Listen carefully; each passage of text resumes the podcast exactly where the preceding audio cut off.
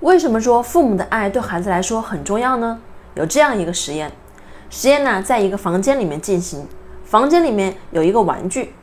第一组呢是妈妈带着孩子一起进入房间，那当有妈妈在场的时候呢，孩子呢他都会爬过去去拿那个玩具。第二组呢是妈妈带着孩子进入房间以后呢，就借口走开了，孩子呢单独留在房间里面。那当妈妈不在房间里的时候呢，孩子们都不会去拿那个玩具，并显得呀有些紧张和害怕。这个实验告诉我们，父母的爱呢，其实就是要给孩子提供一个安全的保障。